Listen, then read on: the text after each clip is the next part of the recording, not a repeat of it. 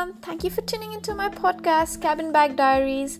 This podcast focuses on traveling around the world with just a small cabin bag and an even smaller budget. With lockdown after lockdown setting in, not only in the UK but around the world, travel hasn't been the easiest, but I still managed to get some done. In September last year, a month after the first lockdowns had lifted across UK and Europe, and a little before the second waves were felt, I packed my cabin bag and flew to Europe. Not going to lie, the stress from planning and the uncertainty of traveling turned my hair white. Literally. I grabbed the first opportunity I could to solo travel through Europe and decided to make uh, the most of it. First stop was obviously France. So, I'm going to share a few pointers that I hope will make a huge different difference for your future trips um, anywhere around the world. Firstly, the most important thing for a budget solo traveler is to book the right hostel or accommodation. Research is key and it opens the lock to some of the best experiences of your life.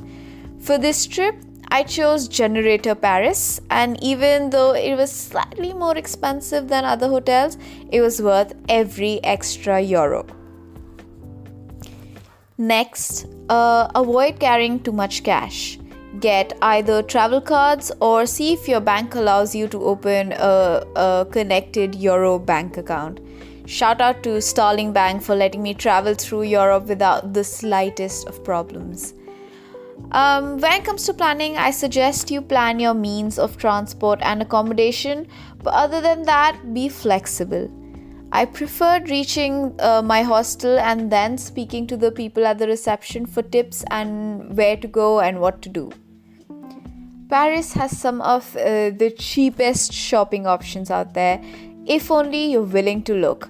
Secondhand shops are widely popular and even sell clothes by the kilo. I picked up a calf length coat for just a euro from one of these stores, but don't forget you've got baggage restrictions.